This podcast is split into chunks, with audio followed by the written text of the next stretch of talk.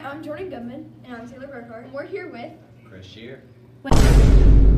Wait, wait, it's not it's not plugged in. Chloe Ty. And I'm Evelyn Watson. Mr. Ebrams, what do you teach? Oh, I say put off, or do not actually, do not put off what you can do today. That, uh, well, I forgot the phrase. Oh, I'm Jordan Goodman. So, what is your opinion on it?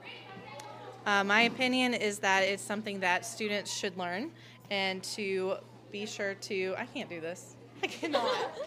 It's Chloe Ty. and I'm Evelyn Watson. And we're here with. Mr. Eberns, And Mr. Ebrams, what do you teach? I teach sixth grade math. So, what is your opinion on time management? Time management very important uh, for to to. to whoa, let's start that over. Let's start that over. And I'm Taylor Burkhart. And we're here with.